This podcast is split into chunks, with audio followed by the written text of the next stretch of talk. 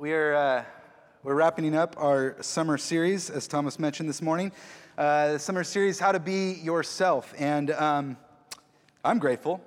I'm grateful for that. I think uh, I'm grateful for the opportunity that I've had to to preach the last five Sundays. I'm grateful that I don't have to do anything like it for a while as well.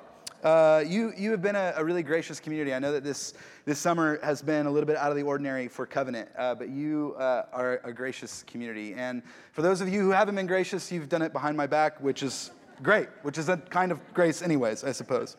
Um, this series has been about claiming our identity as beloved sons and daughters of God. The New Testament tells us uh, that because we are in Christ, we share Christ's identity. Uh, God's love for Jesus extends to us, it includes us, it, it kind of envelops us. We're in on the love of God in Christ. And this is the miracle of God's grace. Identity, uh, it's, not something, it's not something we earn, it's something that we are, we're given. And uh, it can never be, never be taken away from us. And the reason I think we need this reminder kind of again and again and again is that when we ask this question, who am I? I think often what we're really asking is, Am I enough? And whether we, we turn to our work, our job, whether we turn to our stuff or our things, whether we turn to the expectations of other people, uh, what we're looking for is, is kind of approval, a justification. But what we often find is an accusation. Why aren't you doing more? Why don't you have more to show for yourself? Or what do people really think? about me. And even in the rare instances, I think for some of us, uh, uh, that it seems the identities we've latched onto are really working for us, they're still falsifiable. They're still f- really flimsy, really fragile. You can lose your job. Things uh, will lose their shine, they'll wear out. And if you don't know this yet, let me break you in a little truth. Like, you will fail to meet the expectations of other people. At some point, you will. And what we've kind of said all along is it feels like a merciless endeavor, to say the least. And if there's any good news in what seems like our endless striving to be worthy, it's that it normally leads us to the end of ourselves. Eventually, we are ready to receive the grace that we cannot offer ourselves. And as I mentioned last week, we uh, are using two significant moments in Peter's life to kind of explore the final two myths that have framed this series. I am nothing less than my best moment, and I'm nothing worse than, um, or I'm nothing more than my worst moment. Nothing more than my worst moment, so we're going to look at, look at today. And if there's a character in Scripture who knows what it's like to kind of come to the end of himself and be put back together again by the grace of God, it's, it's Peter. The story that we're going to read in a moment is, is the moment uh, between Peter and Jesus that they share on the lake shore after, uh, after Jesus has been raised from the dead, but it's, it's, it's a moment uh, between the two that we have not yet seen after uh, maybe Peter's worst moment when he denied Christ three times, just as Christ said he would. So I'm going to invite you to, to listen now for the word of the Lord from John's Gospel, John uh, 21, verses 9 through, through 19. When they had gone ashore, they saw a charcoal fire there with fish on it and, and bread. Jesus said to them, Bring some of the fish that you have just caught. So Simon went aboard and hauled the net ashore, full of large fish, 153 of them. And though there were so many, the net was not torn. And Jesus said to them, Come and have breakfast. Now, none of the disciples dared to ask him, Who are you? because they knew it was the Lord. Jesus came and took the bread and gave it to them, and did the same with the fish. This was now the third time that Jesus appeared to the disciples after he was raised from the dead. When they had finished breakfast, Jesus said to Simon Peter, Simon, son of John, do you love me more than these? He said to him, Yes, Lord, you know that I love you. Jesus said to him, Feed my lambs. A second time he said to him, Simon, son of John, do you love me? He said to him, Yes, Lord, you know that I love you. Jesus said to him, Tend my sheep. He said to him the third time, Simon, son of John, do you love me? Peter felt hurt because he said to him the third time, Do you love me?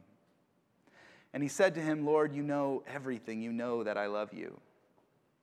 Jesus said to him, Feed my sheep. Very truly, I tell you, when you were younger, you used to fasten your own belt and to go wherever you wished. But when you grow old, you will stretch out your hands, and someone else will fasten a belt around you and take you where you do not wish to go. He said this to indicate the kind of death by which he would glorify God. After this, he said to him, Follow me. This is the word of the Lord. Let's pray together. Holy God, we are here this morning seeking a word that uh, only you can speak, a word that we are hoping might free us, a word that will offer us mercy that we are unable to offer ourselves. Speak to us. We, we are listening this morning. We make this prayer in the name of Jesus Christ, the Word made flesh. Amen. My mind has been on the gift of, of Toni Morrison this week, uh, the Nobel Prize winning novelist who died uh, just this last Monday. She, uh, she told stories, great stories, stories that we, we needed to hear, stories that told the truth about pain, about injustice, about trauma.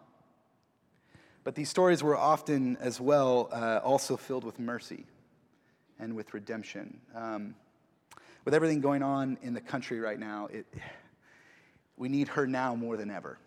And uh, so this loss feels overwhelming uh, to me. I don't know about if it does for you as well. Um, what we have in her absence, what we will always have, is her beautiful use of language and uh, the way that she used that language to help us see the truth about the world and about ourselves as we inhabit it. Uh, in her award winning novel, Beloved, she captures what being loved does to a person. In, uh, in some lines of dialogue in the final scene, quote, She is a friend of my mind. The pieces I am, she gather them and give them back to me in all the right order the pieces I am. She gather them and give them back to me in all the right order. This was a, this was a gift to read this this week again. Uh, reading these lines, I couldn't help but connect them to the story that we have just heard from, from John's gospel. This is what Jesus is offering Peter. Right? He's offering to take the pieces of Peter, the pieces broken apart by Peter's own failures, and to give them back to him, but this time in a right order and he does it with a single question that kind of cuts right to the heart of Peter's identity What do you love more than anything else?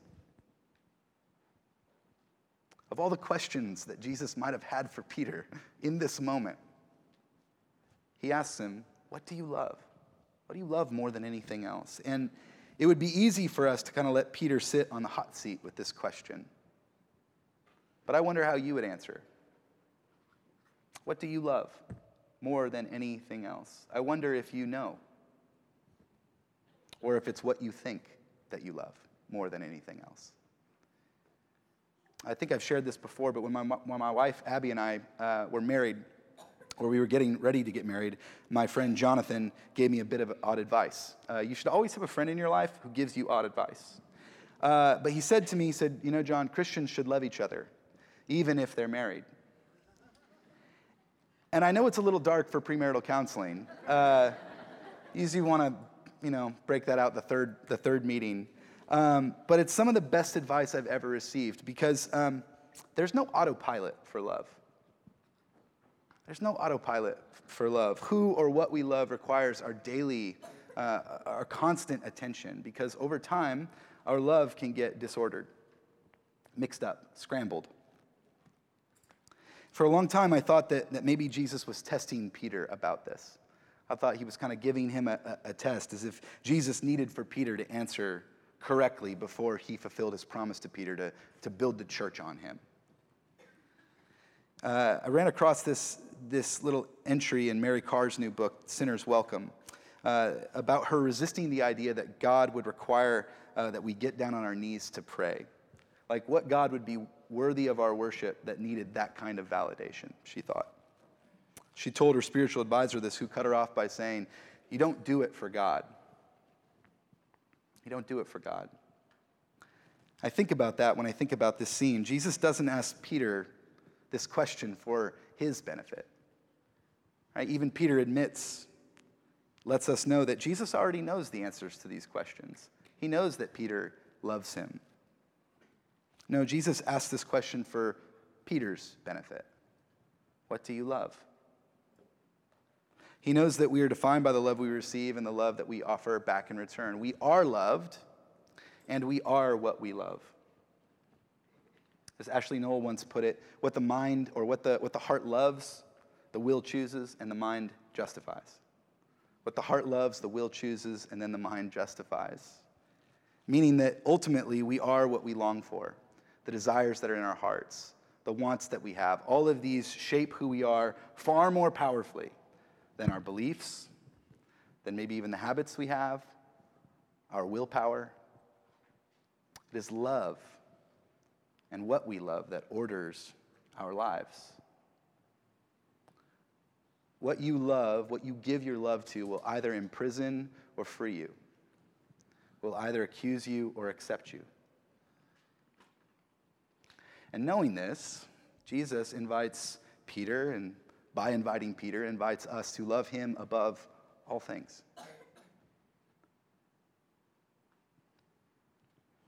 You might be thinking to yourself, I, I don't think I can do that. That seems too hard. I mean, I, I love a lot of other things too. How do I know that I love Jesus the most? In our staff meeting uh, this week, Beth Daniel reminded us uh, of what we miss as English readers in this passage. As many of you know, in the Greek language, in Koine Greek, uh, there were at least three words for love, for our one word of love. Oftentimes, these, these, these words are used interchangeably throughout the New Testament with very little consequence. But sometimes, sometimes they, they allow us to see something that we otherwise might not be able to see. Uh, the three words are agape, phileo, and eros. Agape is the word that we use for kind of self sacrificial love. This is the word that, that, that, describes God's love for the world. It's unconditional love. Phileo is, is the love that, uh, the mutual love that friends have for one another. And eros, as you might suspect, is the love that is shared between lovers. When Jesus asks Peter, Do you love me? he's asking him, Do you agape me? And when Peter responds to him, he says, I phileo you. It's a curious exchange. Another possible translation might be uh, Peter, do you love me? Lord, you know I am your friend. Jesus asks Peter again, Do you agape me? And Peter responds, Yes, Lord, you know that I phileo you. What makes this interesting is that when Jesus asks the third time, instead of using agape, Jesus changes to phileo. Do you love me? And it's a very subtle detail, uh, but I think it has the significance to change how we understand this conversation. This is not uh, a test to see if Peter measures up, but actually one final display of mercy. He meets Peter where he is. With what you have, I can use, I can use that. It's enough for Jesus. What I love about this curious exchange is that Peter gets to kind of continue to be as honest as he always has been, right? Uh, by now, he, he kind of knows his own limitations. Maybe he knows now, based on experience, not to overcommit, right? Not to overestimate what he's actually capable of. Uh, he's learned that lesson, not to say, I would never deny you. He offers to Jesus what he can, and it is enough. All is forgiven, but there's more as well. Jesus gives him, Jesus gives him a mission. The worst moment of Peter's life will actually not be what he is known for. Which is really, really good news for those of us who think uh, that our mistakes are the defining feature of our lives. There's always, always more grace in God than there is sin in us. Recently, I had the, uh, the privilege to baptize a six year old girl here at Covenant. Um, and on the Friday leading up to her baptism, we, we meet together. We met together to talk about baptism and to make sure she felt comfortable uh, in the sanctuary in front of you know all of you people. Uh, and to make sure, actually, she's probably comfortable with me. I've been making babies cry the last few baptisms. Many of you are aware of this. Thank you for letting me know about how much you enjoy that. when it came time for me to, to go over the questions, you know, I let her know that you're, you're going to need to, to take some vows at your baptism and let her know she would have to make a couple of promises.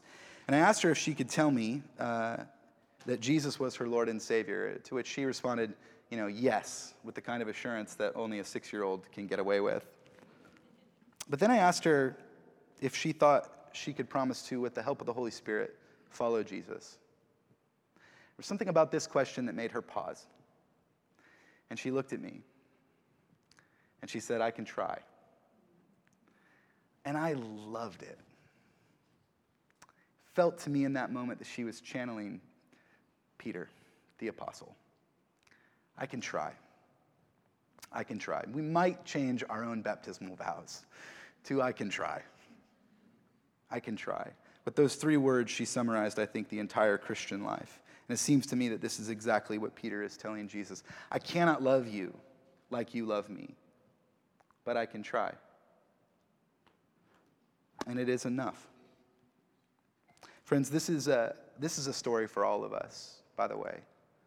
For those of us who, who have never denied Christ, and for those of us who have and maybe will again. Maybe will again. We might not ever love Jesus as he loves us, but we can try. And, and in the process of that, what we might discover, what we might discover is that Christ has gathered the pieces of who we are, the broken pieces that are, uh, are broken apart by our, our own failures. Gathers all of these pieces and he gives them back to us, just like he gave them back to Peter in all the right order. In the name of the Father, the Son, and the Holy Spirit. Amen.